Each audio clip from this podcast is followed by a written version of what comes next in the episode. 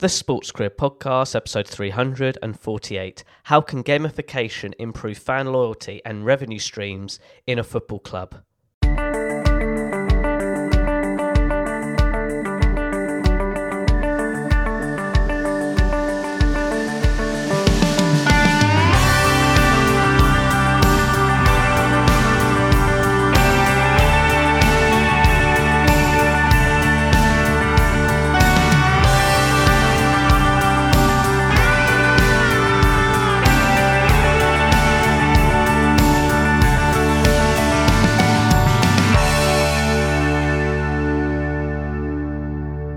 Hello, Sports Achiever. Thank you for tuning in to another episode of the Sports Career Podcast. I'm your host, Ed Bowers. As always, my goal each week is to provide you a special guest who's an expert in a particular sector of the sports industry, especially if you have an interest in data and how it's applied in the football industry. I hope today's episode can support your sports career development, interests, and needs.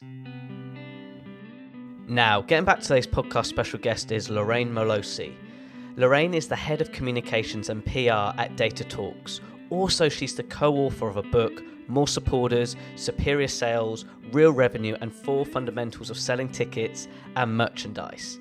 For that reason, it's such a pleasure to have Lorraine as a podcast special guest on the show, where she will explain her sports career journey and explain to you how gamification can improve fan loyalty and revenue streams at a football club. Have a listen and enjoy. Lorraine, it's such a joy to have you on the podcast show. Please you share to listeners your sports career journey. When did it all start? Hi, thank you so much for having me on the podcast. I must admit, I um I was gonna say I don't often get nervous, but I always actually get nervous whenever I do these things. And the fact that I also run a podcast and have been running it for the last year and a half does not make much of a difference at all. So if I'm a bit mumbly, it's the nerves. We'll get into it eventually. But um, how my journey started in sports actually, it was it was a fluke, it was fate, it was God, you decide. But basically, I had just moved to Sweden and I needed a job. And after months of debating with myself whether I'd move to Stockholm or not, which is sort of further away from my family, because I moved to Sweden to be closer to my family, I eventually gave in because that's where all the jobs were. And I started looking and actually, Data Talks was one of the the companies that were hiring at the time, and they were hiring for a marketing content specialist. And the job description sounded like exactly what I wanted to do because I love content. I love, obviously, I run a podcast. I love um, creating videos, writing blogs, I just write, I just love writing and just kind of being creative. And so, yeah, the job sounded amazing. And then I joined. And then at Data Talks, like sports is at the heart of everything, right? Um, our only customers are sports clubs, leagues, and federations. So everything is 100% sports, um, sort of plus the SaaS side of things. And so that's how my journey started in sports. And it's, it has been incredible. I want to dig deep though of your background education because I did do my research and there's a few things that I just really would love to dig into because I know the listener resonate with regards to what I'm going to say. If you do a degree that isn't sport degree related, you did an acting degree, and I'm just curious. Just going back a step, what inspired you to do that, and maybe what are the skills of acting that have helped you in the sports industry? Now we're going back to when I was uh I was like 18 now and I dropped out of my university because I went to university in Botswana, the University of Botswana when I was 18 for a year and a half and then I dropped out and at that time I was studying like a Bachelor of Science in real estate and it was like the inaugural sort of uh class and like it was a big deal and then I dropped out and I was like hmm I can sing, I can dance, and I love my fashion, but I can't act. So I'm going to act because one day I'm going to be a star. and so that's when I enrolled into the acting program. And then uh, quickly, like, I think things started to hit me, you know, like the culture shock, the just everything, the being 18 and you're becoming like an adult, and now you have thoughts and you can think and you can, you know, you have to reason, all those kinds of things. They started to hit me. And then at that time, like acting, the arts, all of that is still my first love. Music is still my first love. And I would love to eventually kind of go back and focus more on that. But um, I soon realized that I it made me feel out of control because with acting and the nature of the arts is that you don't really have a set path, right? You have to hustle, you have to be out there doing stuff. And at that time, I needed a visa. I was drowning in depression, and it was just like I could not keep up with that sort of like believe in yourself and be out there, you know? And so then I ended up actually um, going to teach English. And then I was like, yeah, but this is not my life. What am I going to do now? And then I studied marketing. So I think that from my acting, I really learned to connect with my humanity and learned to, because at the end of the day, whatever you do, you're connecting to people. I don't care if you're going to be working with AI or whatever.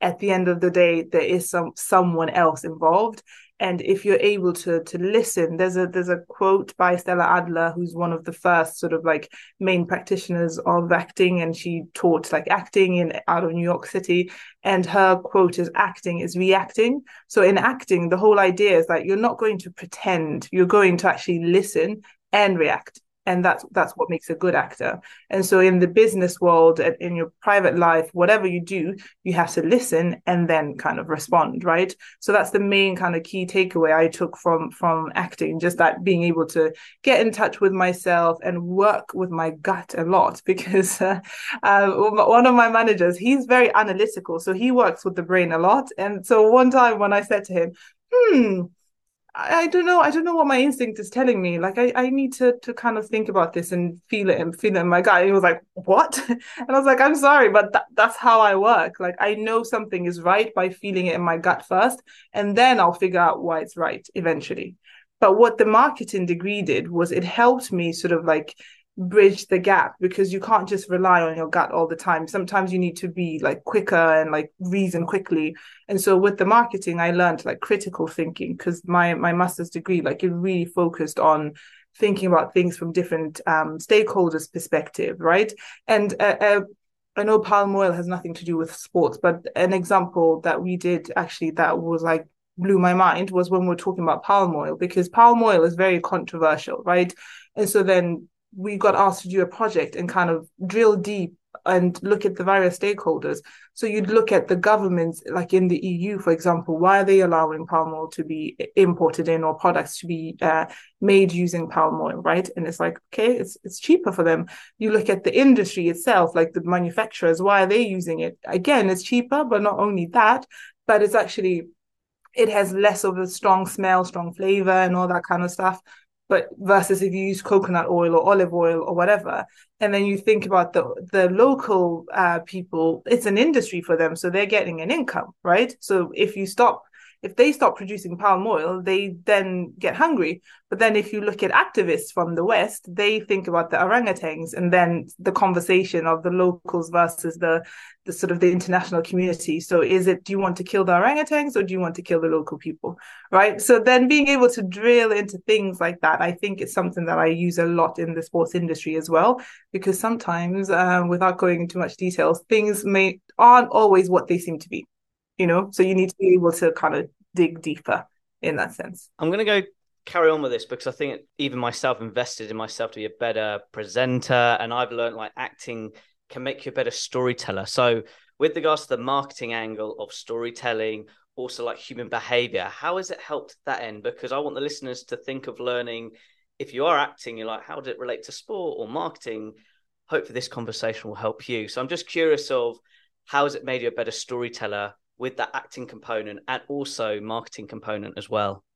I think it's being able to to carry the story from start to finish without filtering yourself, without judgment. There's an exercise that we used to do in acting called yes and.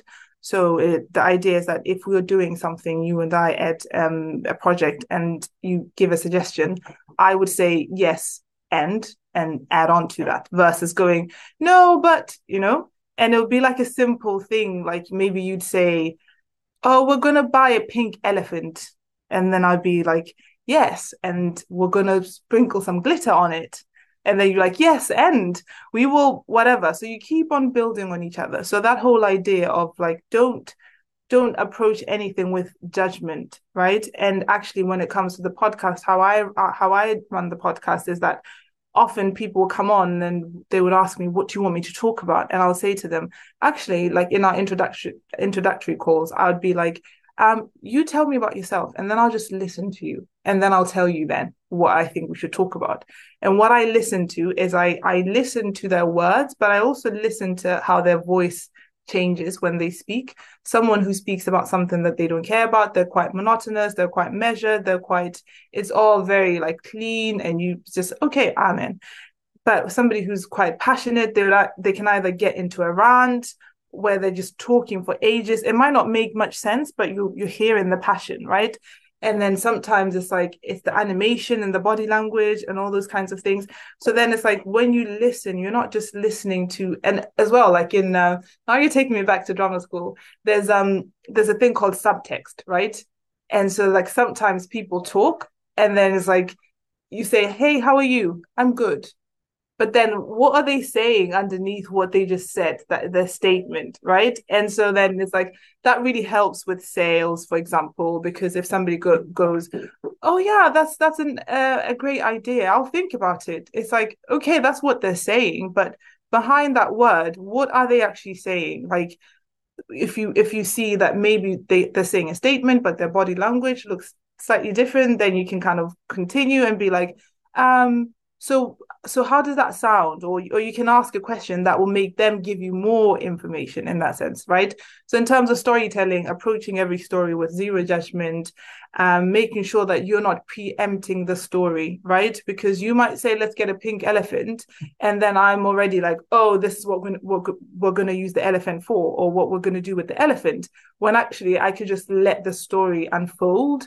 And this again this is great for like business um development or product development in the sense of at Data Talks, when we first started our community, our women in sports community, we didn't want to sort of preempt what the need was for the market. So what we did was that we had the community, we were talking to different people, and then we would see like emerging themes. Okay, people want to network, people want to learn more, people want to actually take the community and what they learn in the community and apply it to their work. And so then we were able to respond to what was emerging versus kind of preempting the story and going, yeah, you need one, two, three, and we're going to give it to you, right? And so I think it all started with the with the with the acting. Really, it's like every story at the end of the day. Sometimes a story, like you never tell the story just for the sake of telling a story. You tell a story for the sake of something.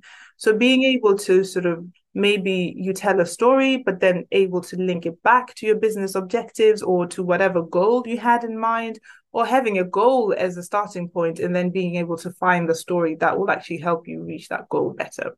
I don't know if I answered your question or. You have, you definitely have, because it's about connectivity. And like you're a podcast, I'm a podcast, I'm active and in listening. I call it active listening and, and hearing your tonality. So we're going decoding this. I'm going to take a step back to listen because we've gone really deep there, where I'm so grateful for. Reflecting the last year of podcasting, how's it supported you as a content creator? Because just going back eight years ago, back in 2015, when nobody knew what podcasting was, I had to keep saying it was an audio, a digital audio folder that went online. I had to keep saying that to get guests on the show.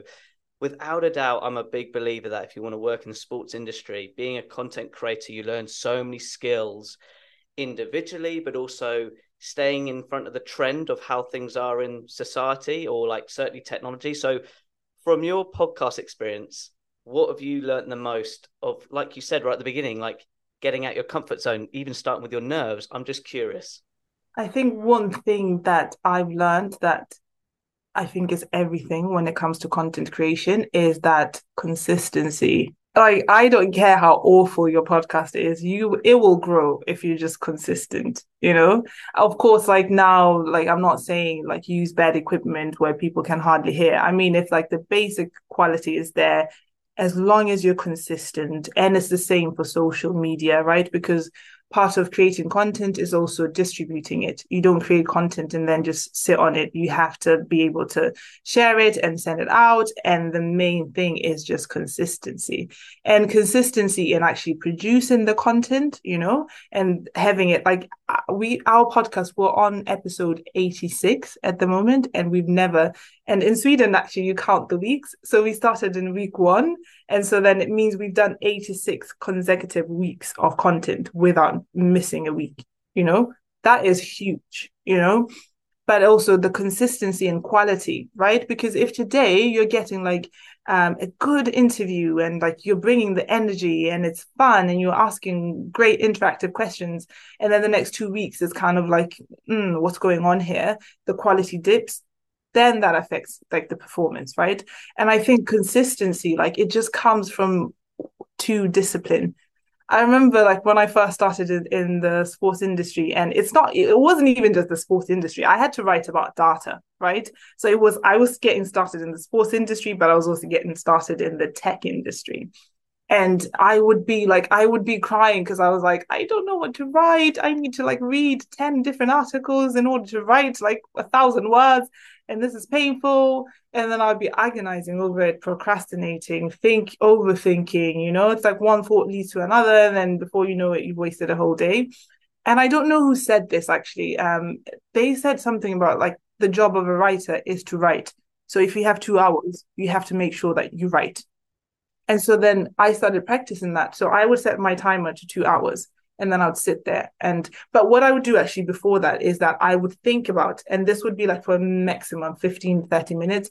I would sit and think about my topic. What topic am I going to write about? What am I trying to say? Okay. And then this would be like maximum five sentences. I'm writing this topic, one. Um, the introduction is about this, two. I'm making these three points, three, and then the conclusion is whatever, right? And so then after I had that, I would disconnect and then the next day I'll come back in and then I'll set my timer to two hours and then I would write. And at the end of that two hours, whatever I had, that was the post. Of course, I'd then wait and then re-edit. But the re-editing, you find that actually when you just sit and do without overthinking, there's very little editing that needs to be done at the end. It's just like spell checking and just like, oh, I started this this sentence like this. Maybe I need like a, a conjunction or something like that, you know? And so i think like um yeah i think like the consistency the discipline like just having that podcast and having like having to like write because i was writing every single week. That's why we ended up writing the book at the company because it was just like so much consistency and so much and i think again the second the third point is that that consistency builds you up for bigger things right? Because after doing this for for that long it's like okay now what's the next thing right? It's not like you're jumping and leaving things uncooked and then going to the next thing. It's you've been building it up and now okay now that we have written 120 articles on sports and data and data collection what can we do? What's the next what's the next thing? Okay let's let's condense all of this into a book you know? So it's like yeah so that's what i so that's the repurposing. Sorry my marketing brain's kicking in I'm going to jump in because I can share things from my side that will help listeners. What Lorraine said is spot on. She found her, like I call it format, sticking to that format with those three steps. And then, so for my end, when I teach podcasts, I say three P's it's preparation, production, and promotion. If you don't have the promotion, the the preparation and the production is worthless. I'm being truthful. I spend now 80% more promoting than doing these awesome interviews. As much as I love rocking the mic with people, if it doesn't get to people's ears, which is you guys, honestly, that's where the data kicks in because then I see the metrics. So I've gone a bit big picture for everybody because with the consistency of my show over the last eight years, I always say podcasting is a lifestyle. And it could be blogging is a lifestyle, vlogging is a lifestyle. If you treat it as a lifestyle with Lorraine's consistency point, it turns into a habit. I'd love to hear your thoughts relating to what I've said, but I, I want to fill in the gaps just through my experience, which I hope can help the listeners on this sort of content creation segment of this wonderful conversation. But the mic's yours. I'd love to hear your thoughts. Yeah, and last week I actually interviewed a guy named Ross Simmonds. He's the uh, CEO and founder of um, Foundation, which is an agency that works sort of like with Fortune 500 um, brands and even small brands out in Canada. And um, how I found him, I, I, connected with him via LinkedIn because I follow like his stuff. He, he's quite active. Like he he was like 21 and he started like a fantasy league uh, blog post, and then he then he sold that and he was able to raise enough money to pay for like a year's tuition and and you know North American university tuition it's not it's not you know they're not cheap and so he also kind of talks about like that whole idea of uh, create once, uh, distribute forever. And it's like, it comes back to that 80% thing that you were talking about. Is that like, you could create one thing and from that one thing you can keep recreating and recreating and recreating. So like sometimes it's it feels like we focus so much on ideas versus execution when actually executing a bad idea is better than having a hundred good ideas that are not executed well and so i think that yeah, 100%. You should focus on one, of course, the consistency, the quality, and just keep pushing yourself and keep learning, keep being curious, right? Because I think that's another thing where, because I, the nature of data talks, which is, I, I absolutely love working at data talks. Um, the nature of data talks is that they, of course, they're, they're objectives and they're set things like we would love for you to do one, two, three. But at the end of the day, whatever ideas you have that could help the company sort of go be even better in whatever way, those are welcome, right? And so then how I've shaped my role at Data Talks is that whenever I was given like a, a task, a KPI or whatever, I would make it my own. I wouldn't go, okay, how do you want me to do it? I would go, okay, I understand that what's important for you is one, two, three. So then how do I make sure that I do this and I learn as much as I can while being happy? Because I don't believe in sacrificing your happiness eh, for for whatever reason, you know. I believe so much in just following the joy. And if you can't find joy in something, it doesn't mean quit. It means dig even deeper, right?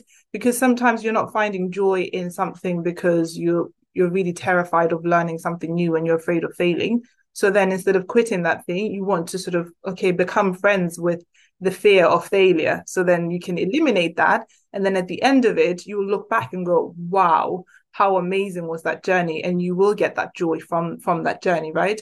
And so that's that has always been my approach at Data Talks. And I've been really supported to actually like try different things and see how they go. And as well, whenever you're happy, you produce your best work. And when it comes to creativity as well, the more stressed you are, the harder you try, the less effective you become, right? So you kind of want to just just keep the joy in there. Just keep the joy in there because then that will really keep your mind just like enjoying it and being curious, right?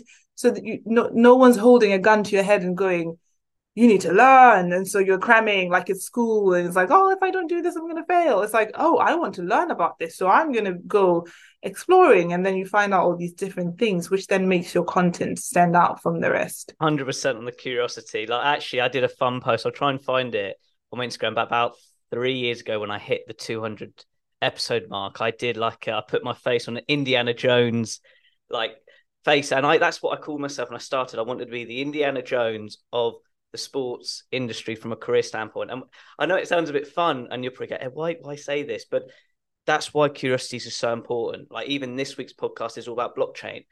I'm discovering new elements of the sports industry which I'm tapping into, and it's that curiosity that makes you like be like a an adventurer.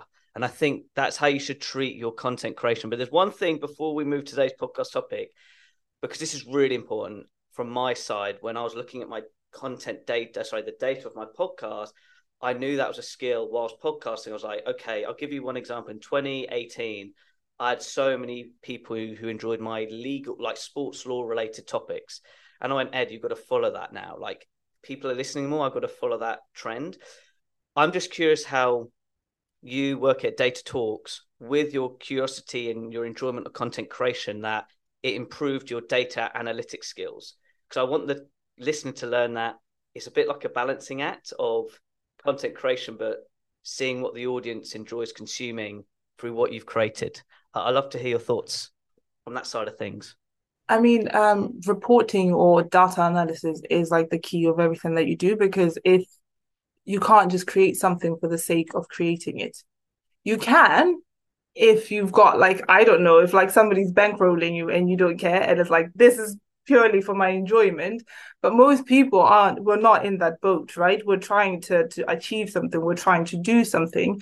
And so then if your goal is listeners you want to be able to to sort of look at where where are people listening to the most right? And all basic kind of um sort of podcast uh hosts will always have analytics right? So you can sort of look okay this is where people are more interested and all that kind of stuff.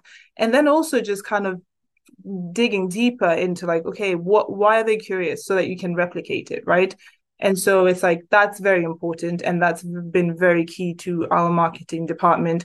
And it's across everything across social media across the podcast itself across the website across literally and even just do you know when people like maybe comment or something like that? Because sometimes you look at the bigger numbers. You look at oh everyone's saying like 100 people listen to this right but let's not forget that listening can be like the first three seconds, that's a listen, or the that's a view on YouTube, or the first five seconds, that's a listen, or whatever. Like you have to look at each platform's like um measurement and how they measure, but that that's also a listen, right? But for some people, if like somebody's writing um, oh, this really changed my life, blah blah blah blah, blah and it's one person, I personally think that's super valuable as well. And then when it comes to like say maybe because i we're working now b2b because data talks we we yeah it's a b2b company. But also just seeing those comments of people being like oh this really helped us understand one two three. If it's not enough for you to start producing more content around that area it's at least enough for you to start asking questions along those areas, right? A, uh, you can do a poll to find out if there are more people that feel that way. You can, when you're meeting people at events or when you're doing like prospecting meetings, you can sort of uh, throw a feel out there. Just have it in your mind somewhere that oh, this is something that somebody has said before, and also like self-reporting. I think that's that's the one I was looking for. Some um, self-reported.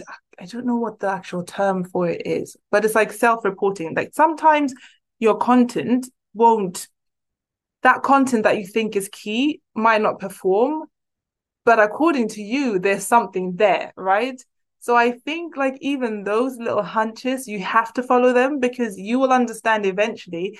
And actually, isn't it better to be like, hmm, I had a feeling this might work. And then I tried it out for 10 weeks and then actually it didn't work versus going, oh, I had a feeling this might work, but then I saw that nobody listened to it in the first week. So I never did it again, you know, because then when you see someone else doing it and they're doing it well you you're gonna you know you're gonna feel sad that you didn't sort of follow through you know? So it's like as well the time frame of testing things out and trying things out because a podcast might do well because it happens to be easter or it happens to be christmas or it happens to be coinciding with some kind of event. And so that podcast or that content does well but then when you try to do it again outside of that season outside of that circumstance it doesn't perform you know so there's always that sort of um, critical thinking that should be applied when it comes to data analysis and how it informs your content creation 100% i've got two examples I'd love to share firstly and this is I like to keep mine evergreen, but I'm going to be real. Today is the semi final with the Lionesses versus the Matildas, England Australia. That's right now. Like they've England have just won, and we're recording this, and it's my podcast day. It's Wednesday. I wasn't going to stop it because of this massive event. I know I'm not going to get the traction, but I'm actually going to repurpose it two weeks later. So there's number one, um, because it comes back to my days at Durham University, my like research related modules, which I'm so grateful for because it's all about qualitative and quantitative research and how you analyze your data. But the final one I'm going to share, I think would like this. I had Fritzi, who's who was the under 17s national Germany coach um, for the yeah under 17s team, and they came to England and she said this audio message with me where she said, Ed, you wouldn't believe this. This taxi driver wanted to know who I was. So when I got in the car, they had your podcast. They were listening to my voice, who I was, before they were driving me to the training ground where they're training. And I'm like, I was like, why didn't you tell me this earlier? Like, this is like the gold, everybody, with your content. It you don't know these little stories that how it influences people but when you hear them, you're just like, well, it was worth it because that was a great podcast. It didn't get the traction from downloads, but hearing that one story, people have used it as a resource, which was my vision. So love this conversation because we're in the same boat of content and different experiences. But I do want to bring in today's podcast topic, and I'm going to paint the picture. I came across Lorraine on LinkedIn with regards to women in football. She was on an awesome panel with Misha Sher, who's a podcast special guest, and Maggie Murphy, who another story I actually had to. Ta- I, was a taxi driver from Heathrow to Lewes because of the train strike. Because I went to that USA England game in October, and I ended up taking Maris I had to pick them up from Heathrow because it's the only train destination. And I drove her to Lewes. I was literally taxing her, asking questions. And I, I think she's a phenomenal person from a business standpoint But I watched your session with her and Misha, and you talked about gamification. I'm going, whoa, where's this angle here from a data standpoint? So today's podcast topic is like, how can gamification improve fan loyalty and revenue streams in a football club? And that's a big question, but could you also define what gamification is as well for the listeners listening in? I mean, gamification is nothing new really outside of the sports um, context.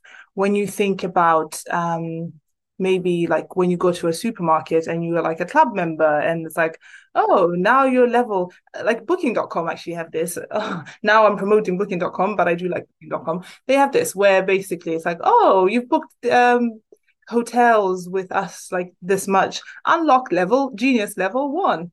Unlock genius level two you know? So it's like and my local coffee shop uh, it's a coffee chain and everyone hates it because everyone hates chains but I love it so much despite being a marketer eh, because I know that every time I buy something, I get my stamp, and then it's like, oh, the tenth drink is free, and if I bring my uh, travel mug, it's like the the fifth drink is free, you know.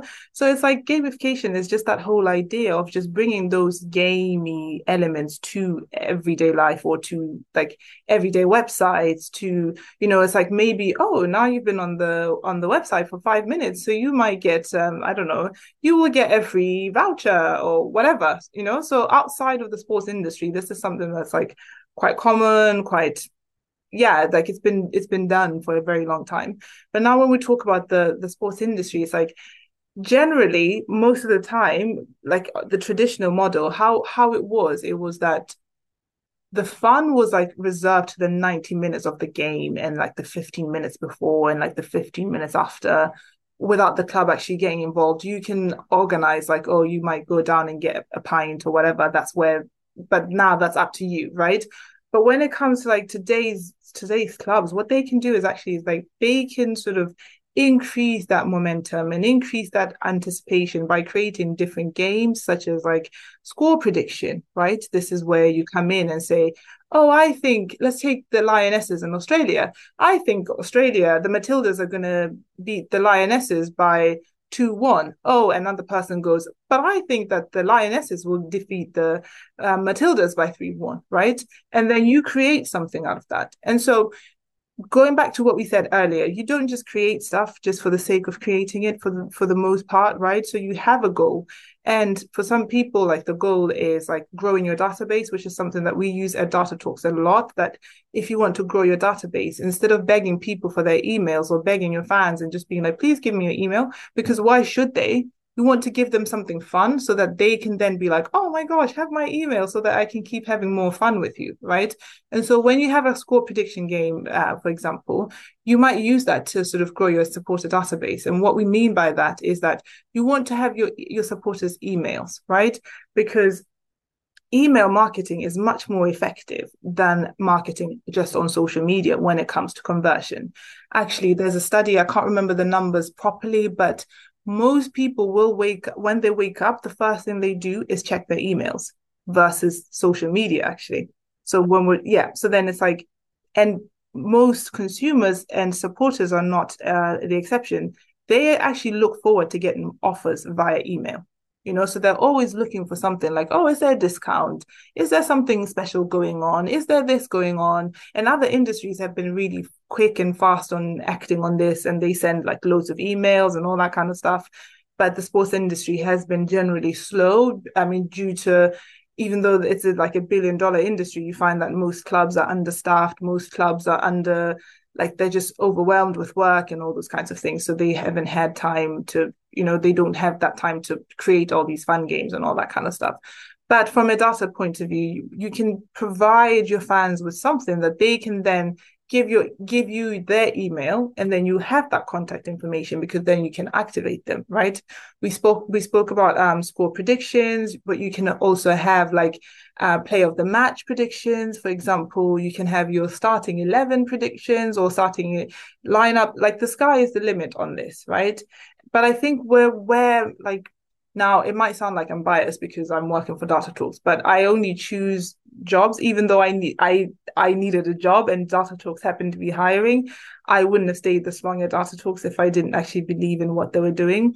And where the difference is, is that um, Data Talks do a thing called a customer data platform. And it's just where you put in all your data and you merge it all together so that it says something, right? Remember, we're talking about storytelling. It's like a story is not just a story. You have to guide someone. It has to mean something. It has to say something, right? And so then when you collect your, your supporter, uh, when you grow your contact database and by co- collecting your, like their contact information, your supporters' contact information, in this platform, you're able, and it's it's all just one platform. You're able to then merge all this information that's coming in with the rest of your data, right? Data such as, okay, what has this person bought before? You know have they bought tickets? And what kind of tickets? Is it single tickets or is it um, season tickets? And is it family tickets or whatever kind of other tickets you have? Have they bought, bought merchandise? Have they interacted with your sponsors before in like their brand activations? Have they so it's all in one place. And then so when you're actually providing this game it's not just about oh here's the game and we're, we're extending the fund for you but it's like now we'll get your information because then we know exactly what you want. Because actually, the retail industry is quite good at this. And the reason the retail industry do this is because they know that the consumers, and there's research done on this, they know that consumers want you to kind of read their minds almost. They want you to sort of suggest to them what they should be buying or what they should you know it's like you you buy shoes like Zalando for example if you buy shoes, they'll be like, oh, other people, and Amazon as well, other people have bought this in conjunction with that. Oh, this would look good with that, right? Of course, they can say no. And if they want to say no, they should say no. But actually, consumers do like that, despite despite many people complaining and going, oh, they're making us buy all these things. Like people do actually like that. They actually want you to and if if you don't suggest things then they feel kind of like okay these people aren't good at their job they'd rather you suggest something and then they say no versus you not suggesting things right so go going deep on this because I, I I've been running in my also my newsletter for ages, and I always remember Chris Ducker said you must segment your list. Not you can't treat everybody in the same bucket. So going back to the platform with Data Talks, about you said a great example with you could see somebody who's bought a season ticket to an individual game or they buy merchandise straight away you've got three different segments to communicate them on a certain one like here's an offer for three games for more than a five pound note for a women's game for example because we want to see change here but i'm just saying just for the listener we're going deep here but i hope people find this helpful but you're also trying to say that segmentation is vital during this whole data gathering as well, just to elevate that point. Yeah, and you just mentioned like three different types of segments there. The platform, like we have a thing called an RFM model, so like recency, frequency, uh, monetary model, where like another segment you can base on like how frequently have they bought this. So if you want to say you have fans and like let's say you've got your data and in your data it shows that 50% of you, your total fans only buy like a, a, general ticket once every three months and you'd like them to actually be at the games a bit more often you can segment on that you know? So so sort of the inactive the passive supporters and you want to turn them into a bit more active supporters because at the end of the day you want a full stadium not just for the money side but because a full stadium like you know that feeling when you're in a stadium and it's like full and it's packed and it's suddenly like the game it's just it transforms it it gives it energy. You hear the chanting. You hear the you just hear the soul in that place. You hear the spirit and that just transforms everything for everyone right? For the players themselves for for for the fans themselves right so then you want to take all your sort of inactive, sort of passive supporters and want to turn them into more sort of active and super like really, really active supporters. That's that's another segment you can look at, which is the frequency.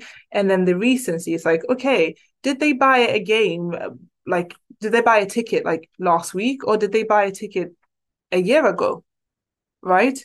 So you want to then bring those people again who are sort of similar, sort of inactive. You want to get them to buy even more because maybe like, okay, why have they not been interacting? Is it because they moved countries or they moved whatever? Then you understand, okay, then the quality of data of your data increases as well because it's not just a matter of like, oh, if only 20% are active, you only just focus on those 20%. You want to focus on everyone else because that ensures that you're yeah, that no one is forgotten. Nobody wants to be forgotten, you know? And so that, and the monetary part is like, you know, like there's, there's VIP packages, there's certain, we all have different price brackets. And outside of that, somebody could have a ton of money, but they're not interested in spending that money in a sports club and they'd rather spend it somewhere else. But you want to be able to identify who's like, who are your high spenders? Who are your VIP spenders? Who are your sort of like, they only buy like they buy frequently by they buy in small amounts right? Because in that case could you imagine like you're sending me like a vip offer when i can only afford that five pound ticket? It's like you not only have you wasted your effort you're frustrating me in the process right? Because i'm like oh i can't go to that thing right? But then as well at the same time it's like um we were talking to to to someone actually um i can't name names and they were talking about how because just before the podcast we were talking about the fact that women's uh, games cost only five pound in in the UK, and I was saying I hope that if England wins, not even if they win, just the fact that they made it to the finals, I hope that that's enough impetus for everyone to sort of kind of value the game a bit more and sort of charge a bit more.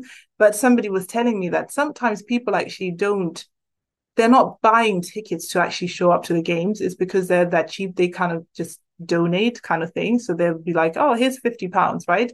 But why not actually turn that into sort of like an offering, like a ticket offering, you know, where if somebody's willing to donate 50, 50 pounds, why not actually get them to the game and have them buy a ticket for like a 50 pound ticket or a 50 pound experience or whatever it is, right? Because that for me, that's an example of people are interested, but at the moment, because you're undervaluing it, they're not necessarily going, oh, this I must be there. Do you know what I mean? And and it is. Well, you're in the donation bucket. If we, I love buckets because you know we're in that donation bucket. We want to turn that into an exclusive experience, even if it's fifty pounds. It's just how it's packaged and how it's termed. So carry on. Exactly. Yeah, and I think like um there is another study. Like I read, I read quite a few studies. I think every marketer and every content creator is a reader at heart and a student at heart because otherwise, what are you creating? But um, there was a study done that shows that actually people value things that they pay for more than the things that they pay less for. So if you gave me, uh, say, my wristwatch that I'm wearing right now that I have on, if I got this for five pounds, I would probably just, I don't care where I put it even if I forgot it at the bus stop in the rain, I'll be like, ah, it was only five pounds, right? So then it's the same thing with the with the games. It's like, oh, if it's raining, uh, it's only five pounds. I don't need to go, you know, so I'll just stay home. Whereas like on, on the men's side, because they pay so much, they will go to those games in the rain. They will go if there's like a train strike or a bus strike. It's like we will find a way. We will carpool. We will do whatever it takes to get to the games. And I think that that gives it inherently like so much value, right? Okay, now I'm going off in a tangent, but I just wanted to to highlight that. And as well, like with your segmentation, you can identify those people because I'm not just we're not saying, oh, stop having five pound tickets. We're saying, look at your data, collect your data, start off with the game, collect that information, merge it with your the rest of your data, look at how people are purchasing. And then from what you see, if people are purchasing a bit more, but maybe not showing up, it's a sign that maybe they just want to support, but they're not really interested, they're not really coming to the games. So then what what can you do? You can try to get them more interested by giving them a product that matches their level of spending, right? And so then by that point, when there's a 25 pound offer, certain people will buy it. You're not saying create the 25 pound offer so that you can eliminate the five pound offer. It's actually going create a second thing based on what you're seeing people do, right? And so that's um I think the main thing that I'm, stri- I'm trying to stress here is that you don't do gamification just for the sake of it. Just like we spoke about the stories, you, you don't just do things for the sake of it. There's a method that you can follow. And the, um, the book, I don't know if we mentioned the book now, but we were talking about it before that um, in the book that we wrote. Um, it's called More Supporters, Superior Sales, Real Revenue, Four Fundamentals of Selling Tickets and Merchandise. And those are the four fundamentals that one, you want to grow your supporter base, but two, you want to collect um, that supporter information and with contact information, right? And number three, you want to merge all of that with your other data, being your sales data, being your demographics data, your behavioral data, your website data, your any kind of data that you collect, right? Your merchandise sales, all kinds of data that you collect, you merge that all together so that instead of having five random actions that you see on five different software, you have it in one place and you can identify that those five random acts were carried out by this one person and that person is Lorraine and this is their pattern, right? And once you've done that, it means that you can give me exactly what I want. You can send me the tickets that I want. If I'm a VIP customer, send me those VIP experiences. You know, if I'm a sort of like mid range sp- spender, send me those like cross selling stuff. You know, maybe like I want to wear a scarf on the game during the game. Like, do you have a discount on that? Okay, you know that I'm in that bracket that would appreciate that discount. So send it on to me, you know? So it's like, as well, like um now I'm kind of ranty ranty, but um uh there, there's another study. This time I remember that it, it's by Nielsen and uh, Nielsen Sports, and they're talking about how most people actually identify more with their club or any sports club versus their religion, you know, values wise. So when you think about belonging, when you think about like that Man U fan or that I mean, I'm a man. Let's do Lewes FC. Exactly. They're so value driven. No, seriously, I I've got an attention for them. I went to Lewes when I drove down Maggie Murphy. Seriously, when I went there, and then I met Karen Dobres, who's been on the show, and I had a meal with her. Everything's value driven. That club that makes everybody. And I, am from Cambridgeshire. It's like the other part of the UK.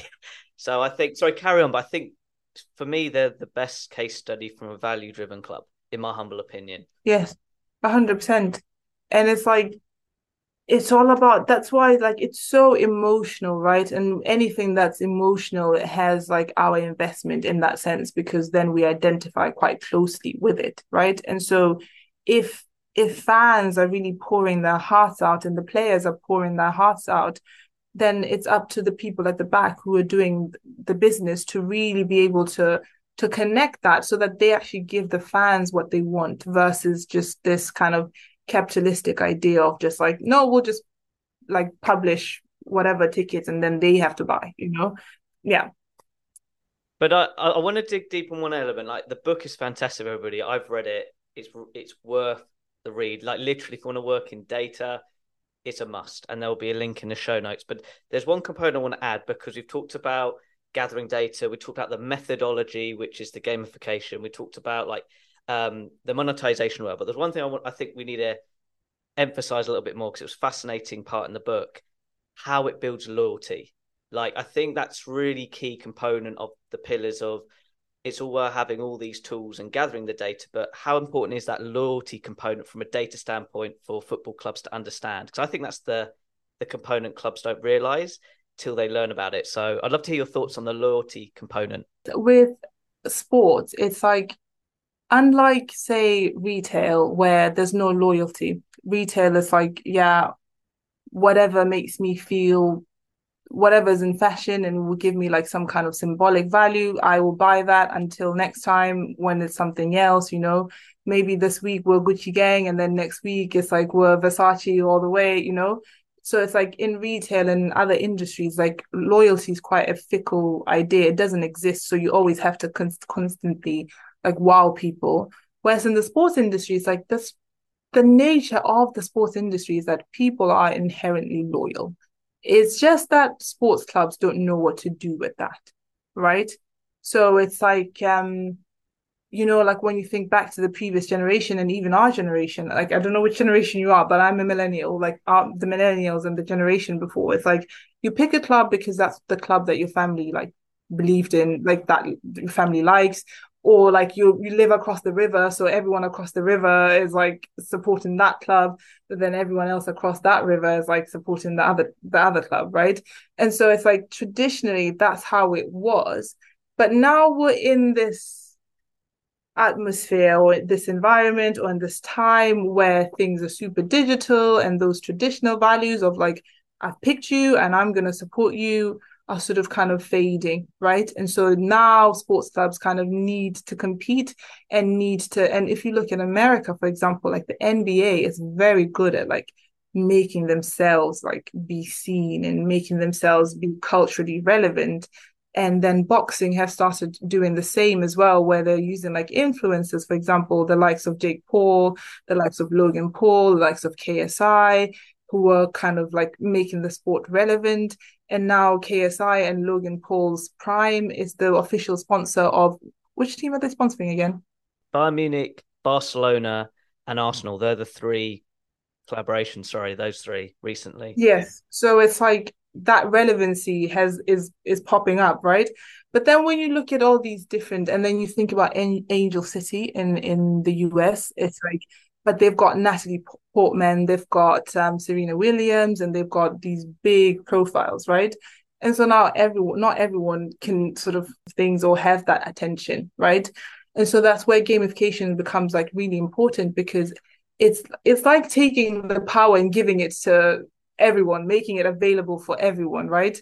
And one of the key things when it comes to like gamification, and um, my colleague Peter Kegesi, he wrote a study on this where he was um researching like he was he picked a European club which had like I think two about two hundred thousand contacts in their contact database, and then he showed that from like from the numbers it was evident that those that opt in to marketing so those showed higher sort of uh, levels of uh, loyalty. And by loyalty, we mean like they're buying consistently, they're showing up to games consistently, they're buying more, and every time there's an offer, they they keep on buying in that sense, right?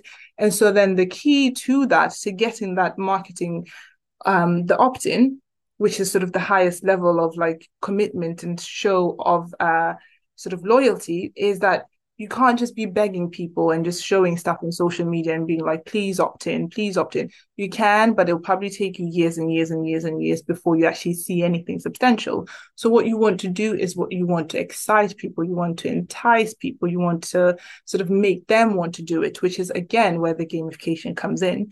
And one of our customers actually, and I'm I'm just gonna I have the numbers here, so I'm just gonna try to to say them as that just in front of me because that way it's it's a bit more accurate and you can get the magnitude of it. One of our customers, like there was one of the first customers when we started rolling out the gamification and started really teaching on like how they can use gamification, they were the first people to jump onto it. And they had like in the, within their first like sort of three um three campaigns with the gamification where they were doing like um, score prediction, wheel of fortune, like those kinds of kinds kinds of things they got like over 22,000 responses. And from that 22,000 responses, the new supporters were like 9,500. So these are people, individuals that had never interacted with the club whatsoever on this capacity. So suddenly they had 9,500 new emails. And in total, about 10,000 of everyone that responded to the gamification um, or the games that they had, about 10,000 people opted in right to receive marketing. And and we have a, another support another customer who's like they have very good like social sentiment like brand it's like amazing. And everyone like whenever they post something people like like and all that kind of stuff.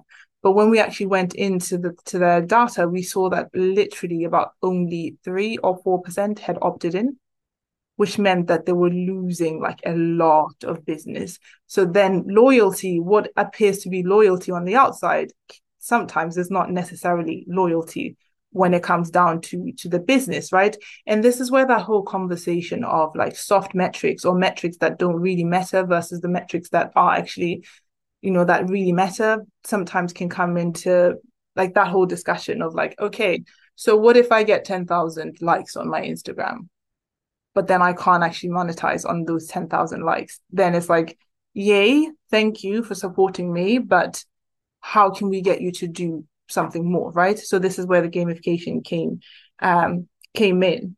And then, so that's one thing, those um, sort of engagement metrics. But now looking at the money side, okay, what does this mean? So um, one thing that we focus on at, Data Talks is increasing the average sort of purchase value of each supporter, right? Yeah. This is where I'm curious now. Yeah. cost per yeah customer. Yeah. Carry on. I'm, we're getting our techie yes, heads yes, on now. Yes, yes, Carry yes, on. yes.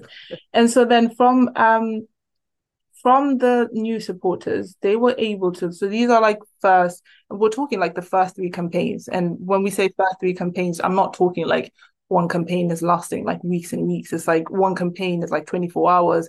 The next campaign is like another 24 hours. So it's like we're looking at about 72 hours of work here. So like in total. And so then it's like um per from the new the new supporters, each supporter ended up spending about 115 euros. Yeah. And then from the returning supporters, because it's not just the new supporters, right, that that do the the gamification. Sometimes it's like you, the supporters that you already have, but they come on again and then they they they they play the game. But again, this is where a platform such as the CDP comes in handy because you can sort of see that okay, these are the returning ones because we've interacted with them before in this maybe through a ticket we can see that from the ticketing uh, system or we can see that from the merchandise system but we have interacted with them before and then the other ones where it's like okay this is the first time we've ever had some kind of any kind of interaction with them, they ended up spending um, 70 euros each. So you see that it's not enough to they spent less than the new the new supporters. So it's always you have to keep bringing people in because people might be watching, but are they actually interacting? Are they actually like are they actually even watching? You know, they might say like we I really like I don't know, I really like Lewes, but are they actually like really liking Lewes in practical sense, or is it just a matter of like I like Lewes in in words, right? But let's not use the Lewes example because we actually work with Lewes, so I don't want any of this information to be misappropriated. Um, but yes, so they ended up the new supporters ended up paying uh spending about 114 um 115,000 euros and then in total from the new supporters like in that 3 day period they ended up making about um um, 20, 24,000 euros. So was the last thing, was there a budget to get those new members on board? So on the opt-in, did they have a marketing budget to, I assume social media? Did they have a, I'm just trying to see if there was a marketing budget. Yeah, yeah. And like the ROI and everything. ROI, yeah, potentially. I just want the listener to understand they didn't come there was an advert basically of some sort. That I don't need to know the number. It was more just to paint the picture. Or was it organic? If it's organic, great work. This is going to sound too good to be true, but I promise it's true. Um, so it, there wasn't an advertising budget in that sense. It was more that when the investment itself was the CDP, which then is like when you think about, we've had cases where we did a trial for two weeks with, um, it was an ice hockey club, and we actually made them money in that two weeks, and it was a trial, and it was all because the, the thing with our method is like we try to actually reach people. Because the thing with social media is that you just it's the same message for everyone right? There's no personalization. There's nothing that's compelling me to to to sort of engaging with that right? That's where the storytelling comes in where you can really if you know who you're talking to and if you if you have their contact information and you've segmented properly you can actually talk to them to that specific person which is why email is so so key because then you're actually delivering the right things versus most clubs just use social media and then on top of that they will maybe pay for social media advertising so facebook ads or things like that without actually so it's like throwing money at the problem but when you actually have a CDP, what you have is like all your information is already in that same place. So what you're doing is you're creating the segment on in the CDP. So you're not paying anything extra outside of what you paid originally for the CDP. So you're creating those segments in the CDP and then you're building your email in the CDP, which has an email builder or an SMS. So it's not just email, but it's also SMS and it's also like the likes of Viber. And we also have like Facebook um, lookalike audiences. You know, we have like you can you can send everything that you have directly to whatever channel, to Google ads, to Facebook ads, you know, and then like the accuracy of your audience, like that you target on Facebook or Google, is much higher because it's matching the audience to what you already have in the CDP, right? And so they didn't have to like pay that much extra. What they actually did is that they just created a landing page um they because and, and it's through the platform where like our gaming partner and ourselves they create so the club itself create the game on the through us which is already like paid for when you're sort of purchasing the the the service in that sense.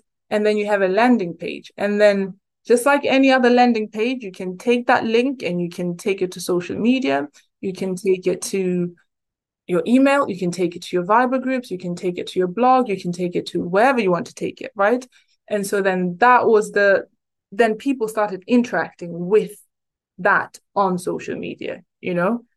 And yeah. so then so it has that pollination effect yeah. of the sharing. Exactly. So then it's like if you already had a hundred thousand followers on social media, instead of just them being a hundred thousand followers that you don't know anything about, you start funneling them in through gamification. So now you oh, so now let's say you you know 20,000 more. So now you're left with 80,000 to get to know. So next time you create a different game, you do like a Wheel of Fortune and then you get 20,000 more, you're left with 40,000 to so you know, so the whole idea is to get all your fans to be part of the ecosystem, to be if if they're going to really identify with the club on that level, you want to give that feeling of yeah, we are a family you know? Yeah we are all in the, we're, uh, we are a community you know?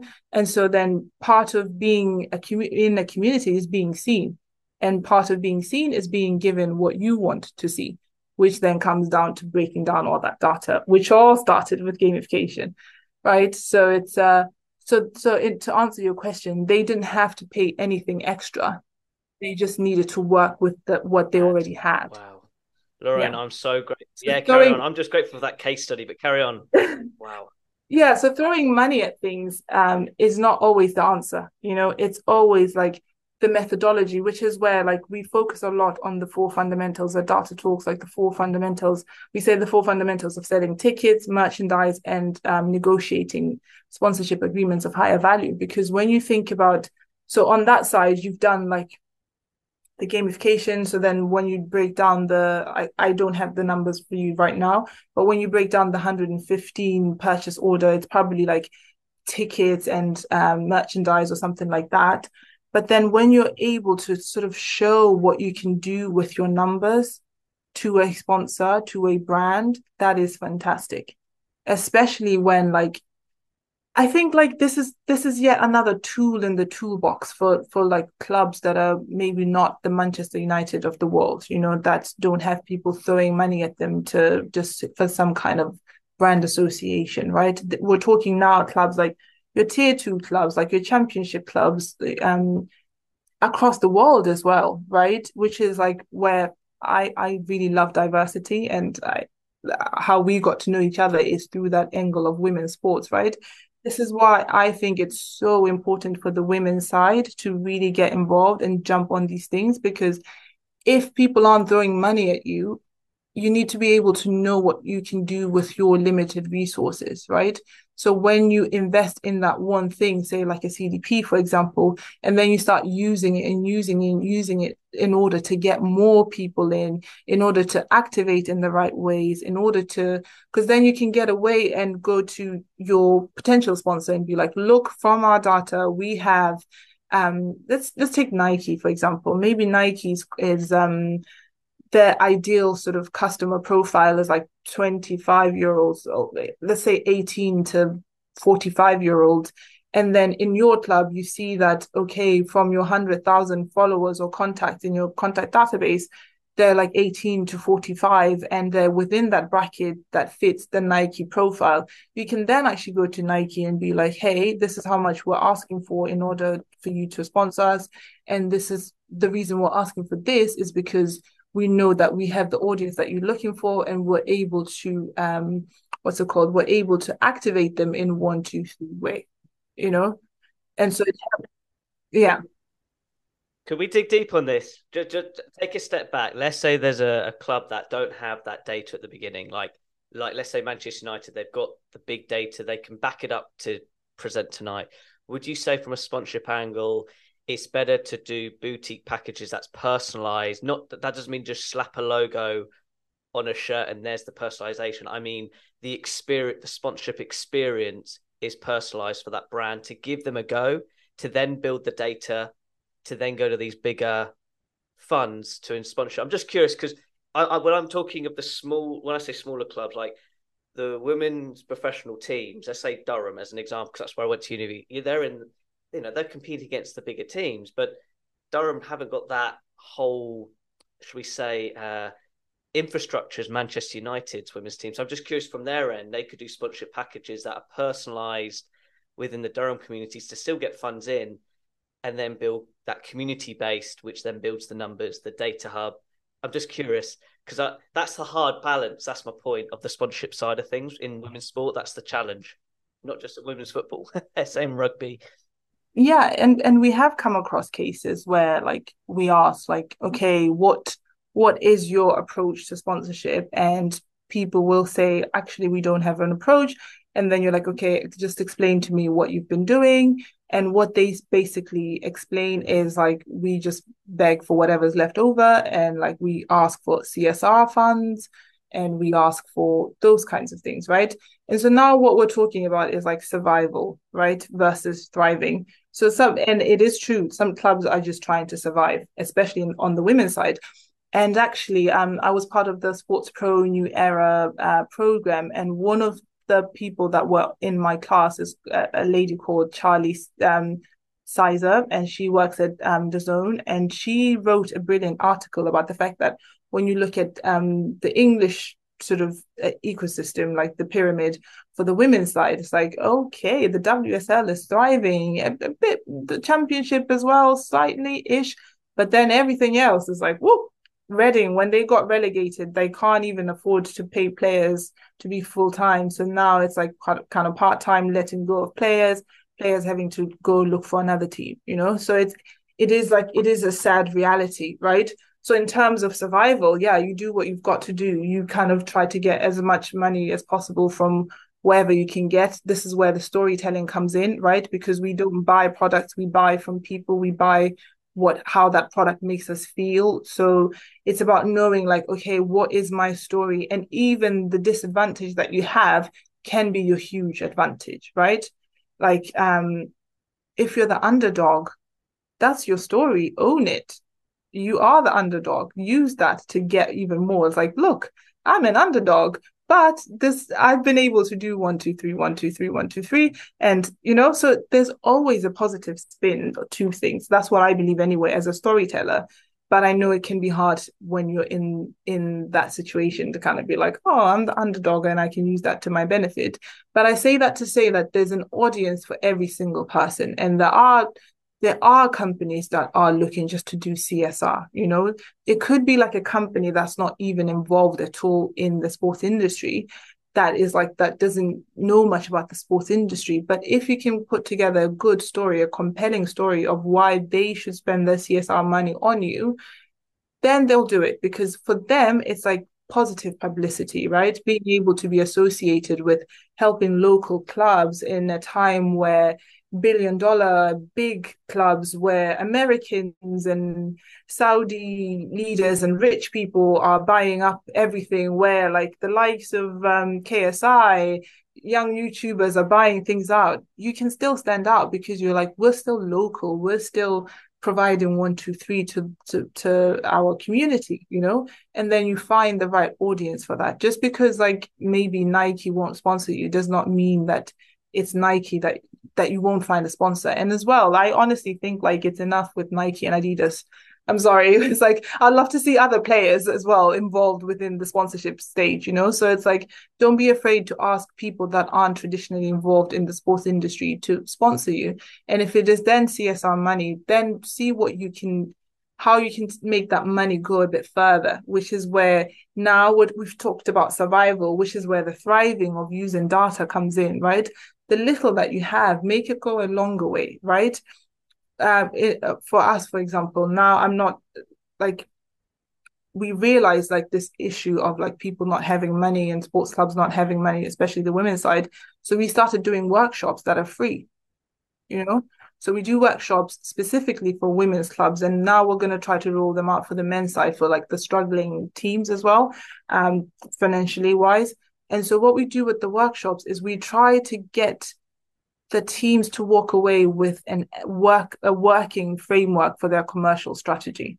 like what is your future state? What is your current state? What do you need to have in place to reach your future state?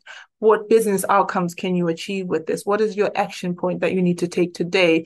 And what you know that those kinds of things. And all of this is free. And we provide the workshop and we provide free consultation on like okay when we break down like this is what you this is what you're doing but maybe because you said one two three you can do one two three four five right and so then you have, and I'm sure there are other companies as well that provide more tangible things.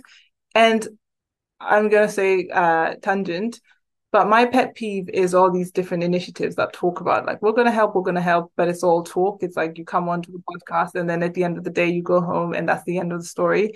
But try to find initiatives that actually provide you with value that even if you never continue a relationship with them, you can walk away with something from day one.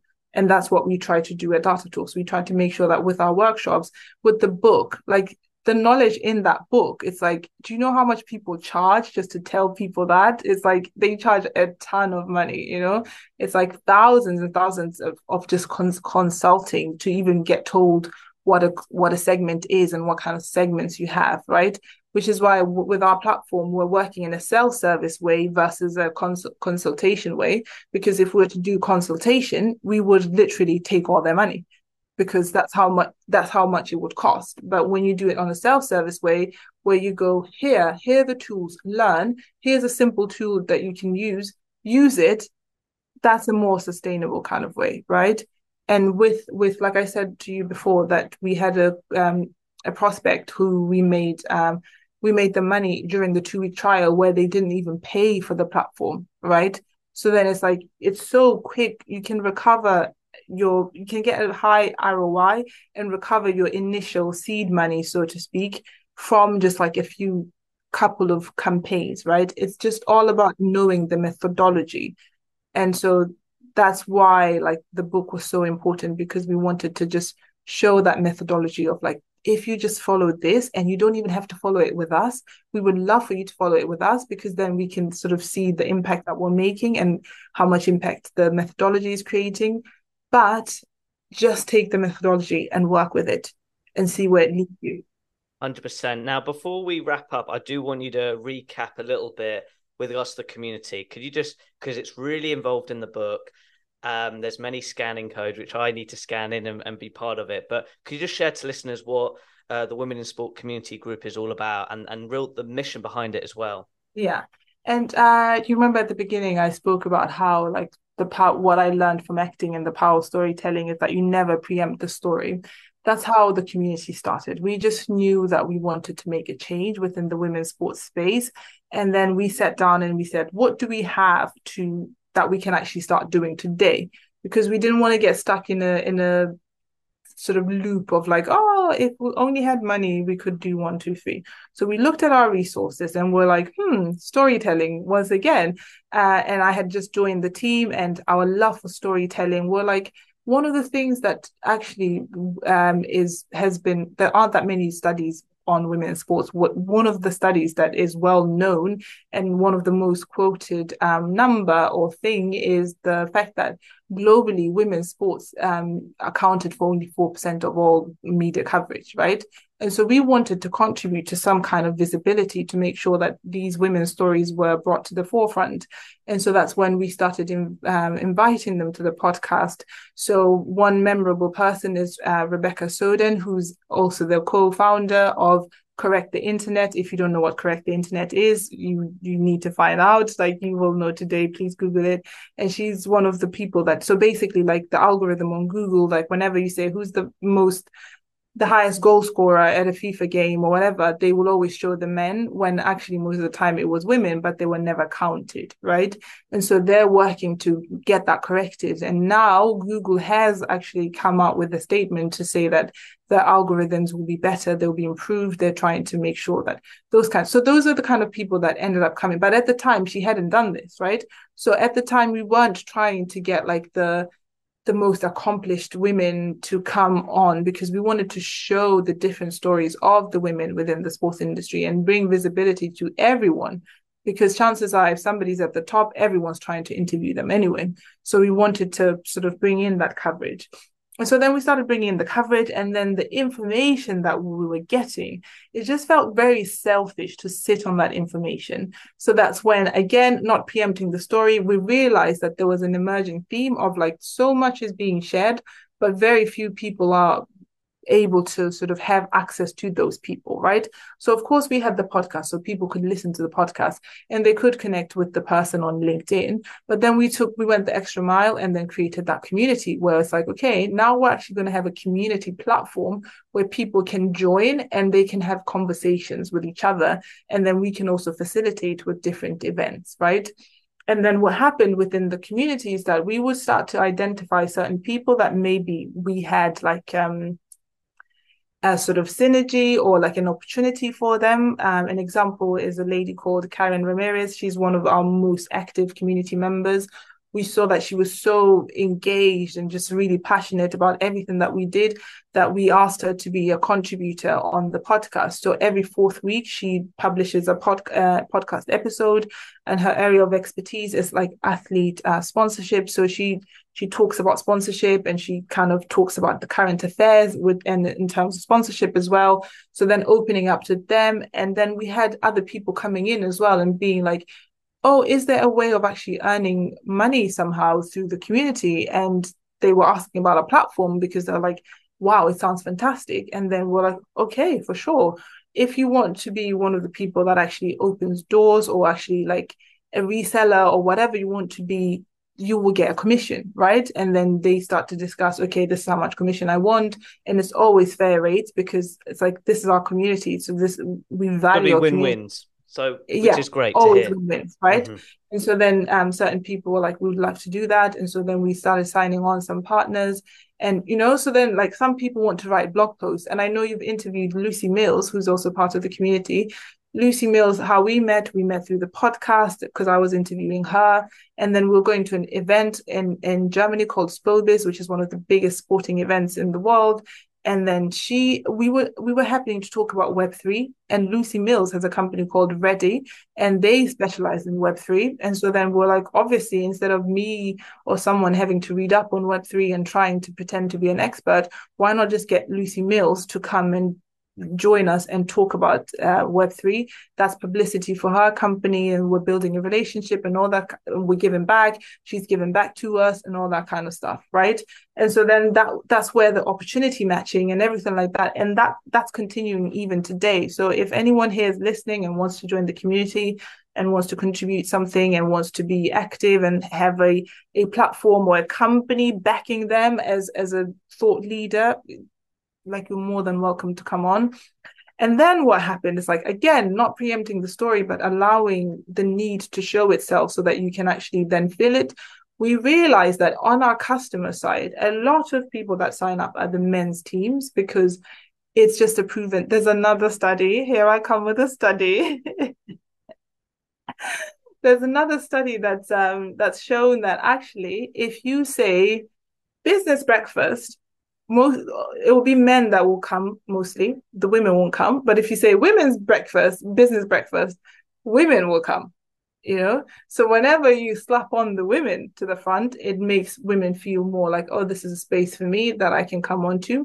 So then we started thinking about the fact that actually when it comes to needing to increase your ticket sales, needing to increase your merchandise sales and getting sponsorship agreements of higher value, like there's a huge need for the women's side. But why are we not seeing that represented on sort of customer side, right? And so then we started, uh, we expanded this community, this initiative, though I didn't say the name, Women in Sports Beyond the Hashtag. Um, we we expanded that to be like and that's when we started doing the workshops that I was telling you about earlier that we want this information to be available for everyone. And that's why there's a whole chapter for women's sports specifically because we want women and people that are in the women's sports space to easily identify that this is a thing for them that they can take advantage of. And so then with the with the workshops what we do just to reiterate is that we offer like two free workshops where we go into like deep depth about like your commercial framework and how you can start selling whatever your commercial uh, goals are how you can meet those goals what you need to have in place um how you like where you are today and where you need to go, those kinds of things. And we really break it down so that at the end of those um, workshops, you can actually walk away with something, right? And then we do like a free audit and a free consultation where we really go into, okay, hmm, it looks like you have a hundred different software. This one you don't need. This one you don't need. This one you don't need. This one we get what you thought it meant, but you actually don't need it. You needed that one, you know, those kinds of things. But then at the end of that, everyone has the option of opting into a commercial partnership if they want to. So none none of this is done on the contingency of like, oh, you have to. You get all of this for free. And if you do choose to go into a relationship with us, which hopefully is for a minimum of a year because you can't see much results that you can then like track and replicate in anything less than a year, right? And so then at the end of um of, of those the end of the cycle, during the cycle, whenever you want. You can be even like the first meeting and you're like, yeah, I want to work with you. You can do that. If it's like, oh, it's been three years, but then you decide, okay, I want to work with you, you're welcome still, you know. And then at that point, the idea is that we give you dedicated handholding so that everything that I told you about that may sound too good to be true, that you can actually see it done for you as well and you can be a part of learning how you can do it for yourself right which goes back to the self-service and the upskilling that i was telling you about of like if we just did the cons- consulting and we just did everything behind the scenes and you didn't know what was happening that wouldn't solve anything in the long term you know and so then with the initiative we grew to there and that's what we're focusing on right now um, in parallel with all the other things of like giving opportunities um, giving visibility and having the networking opportunities. But we also try to make sure that sports clubs that are working predominantly with within the women's sports space that they know that they can get all the, the workshop and also come into a commercial partnership with us. I hope people are taking notes because this is really refreshing to really hear. I'm serious with the guidance side of the community. Lorraine, I want to bring it back to your career now. What have you enjoyed the most from your career journey looking back right now? I think I've enjoyed. Uh, I, I don't know if it's unique to Data Talks or if it's like, but I, anyway, okay, I'm not going to filter myself, but I've enjoyed the support that I've had from Data Talks, to be honest, because I don't necessarily think that I would have been able to do what I've been able to do without the people that I've had in my corner in that sense. When I first, I'm quite like a vivacious person. I'm like, I'm here, like, let's go type of thing. And straight away, the the person who hired me, um, she was just like really supportive, really just asking me questions. I think everyone loves being asked questions. But even though we know that other people and we like being asked questions, we don't quite do it ourselves, right? So it's not me pointing a finger and going, oh, that person's not asking me questions. I don't ask enough questions. But actually asking questions and really listening to people. And when they show an interest, really encouraging them and really asking them even more questions that make them realize that actually they can do this. I remember I had a conversation with um, Dionysius, who's my current manager, and um, he was like, because I had just gotten promoted, and I felt, you know, like the, the the anxiety of a promotion. It's like, where to now? What do I do? Like, what do you want me to? What do you, do I need to prove? You know? And he was like, I didn't hire you so you can prove. I didn't promote you so you can prove yourself. I promoted you because I know that you you're already doing what I need you to do. So I would love you to do it officially now. And then I was like, yeah. So I think for me, what I really enjoyed is like kickstarting this journey with Data Talks especially because when I joined, I had no clue about tech. I had no clue about sports. I was not interested at all in any of these two areas. But then to have a team that's super, super supportive, a team that understands that I'm the kind of person that pours myself into things and sort of cherishes that without like without taking it for granted, right? Because sometimes when people do things, when they go above and beyond, we can take it for granted and expect it from them but nobody has ever expected these things from me. They've just always kind of been appreciative of, yeah, I think again, it goes back to the humanity. When you have, when you work in a decent place, like it all comes out, it all, it all flows up, you know? So I think that has been the highlight of like the opportunities I've gotten, I've gotten because of the people that are in my life and because of Data Talks. I'm so glad you mentioned the humanity side. I'm going to bring us in really quickly with regards to how we got connected. Everybody, it was just one audio message that sparked why this was so deep, this podcast. Seriously, meaning how we were just human. Like I've just done a triathlon for charity, and that made it more real. Nothing data related, nothing sport industry related. It's just treating people like humans and being passionate in what you do. Um, but I want to finish with an inspirational question, which I always do, Lorraine, with my final one. And feel free to recap. But for people who have listened to this whole podcast, what like three tips would you give them with regards to pursuing a career in the sports industry? I think one, go with the flow. And I say that because now that you, I'm kind of changing my answer now from what I had uh, thought I would say when you originally said this question. Steve Jobs, he, I think he's He's the one that said that um you can only connect the dots looking backwards. Right? So sometimes you just need to go and you just need to flow and then you look back and it's like, ah, it makes sense, right? Because for me, it's like I need a job. I needed to go somewhere. I need to do something with my life.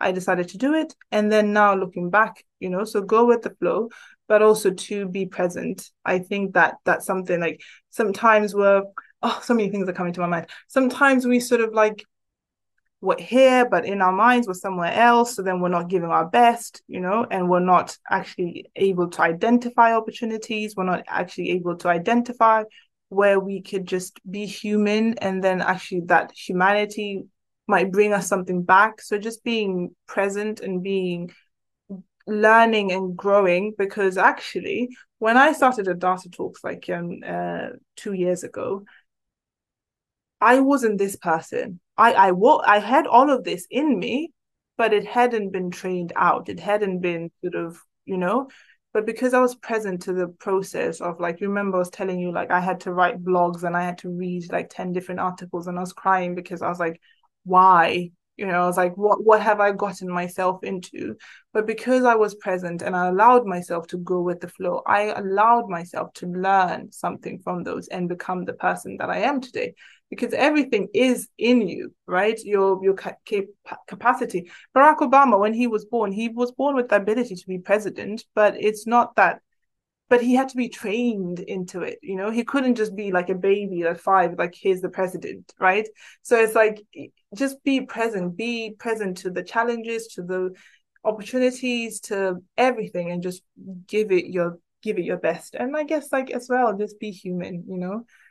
It's like ah, we're all human at the end of the day and i don't mean to sound dark but this this is a thought that gives me like so much comfort that like i'm gonna die one day you know? So it's like i need to enjoy my life now and make it as meaningful as possible now and not try to postpone my joy again going back to the concept of joy to like a later time because i don't know when my time's going to come you know? It might be when i'm a hundred or it might be who knows you know so it's like just just be human just enjoy just be positive just look at things look at the glass half half full with the capacity to be filled all the way to the top to overflowing you know? Just um and to, to end end off something that i've been meditating on that i had a conversation with my mom about and with my partner about is the idea and my sister my entire family is the idea of like you don't know what you don't know and I think that is such a sobering thing because one, it should give you comfort because it's like, ah, I don't know. I'll find out soon, soon enough, because different interactions will bring different things out of me. But at the same time, it's like be humble. You don't know everything. You don't know what you don't know. Be curious. Be open. Be willing to to hear a different perspective. Be willing to try something new because you don't know what you don't know. It's just you putting yourself out there. Same with like Lucy Mills bringing her. You know, with Ready, it was sparked with curiosity through the Web three journey, and they're sharing their lessons with their courses, which I've done, by the way, as well. So that's such a good point of knowing what you don't know and, and put, putting yourself out there. Wow, what a conversation. Like, hope you've all enjoyed it, everybody. But Lorraine, how can people interact with you on social media? Like, where the best places to go? And data talks as well. Yeah, awesome. I think the best place is the community because uh, we're really trying to grow the community because we've seen how fantastic it is for all our community members to be able to have to be surrounded by like-minded people And I heard a quote. I'm sorry, I'm not going off uh, topic, um, but I was interviewing Ross Simmonds, again, like the the Canadian uh, CEO of Foundation. He and he said a quote by Nipsey Hussle, who was like a rapper, and it was like if you look at the the people around you and they're not uh, lifting you up, you no longer have an inner circle. You actually have a cage, right? So we've got. so come be surrounded by like-minded people um and i'll share the the link to i'll give you the link to the community and then you can share it with them and then as well if you are like I mean LinkedIn is everything right follow Data Talks on LinkedIn follow me on LinkedIn and as well try to get if you work within a women's sports club a league a federation whatever uh, you're a rights hold work within the rights holder space um check out our workshops, like our program, you know, get in contact and then we will try to arrange something so that you can be involved as well. That is awesome. To all the listeners listening in, all those links will be on my website with regards to this awesome podcast chat. Lorraine, it's been such a joy chatting with you today. Thank you very much. Thank you so much. I went from super nervous to like really in the groove and enjoying your just all your questions and I got to reflect as well as we were going about like the acting and what I learned and all that kind of stuff. So thank you very much for the invitation to come on.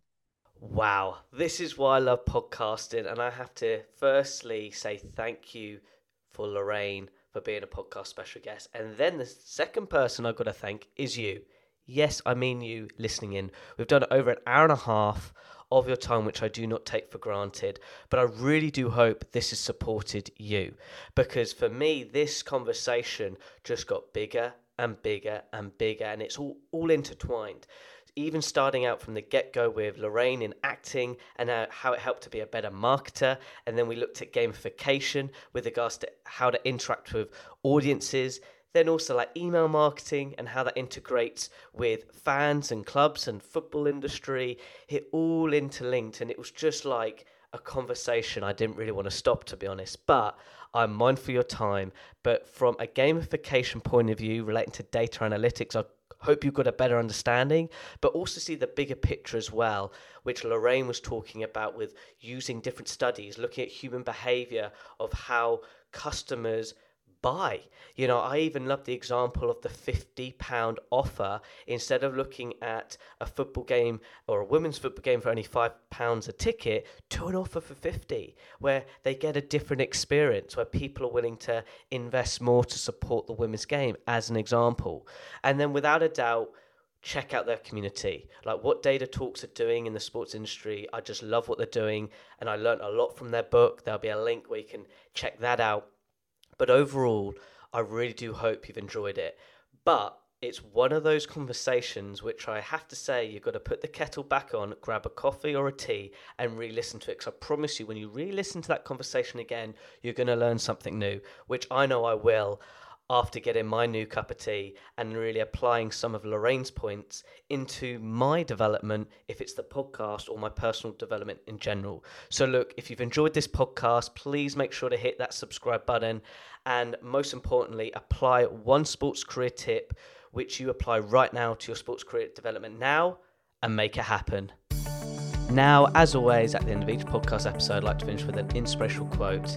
Lorraine said, Go with the flow and be humble and be willing to learn new perspectives on areas you don't know to support your personal growth.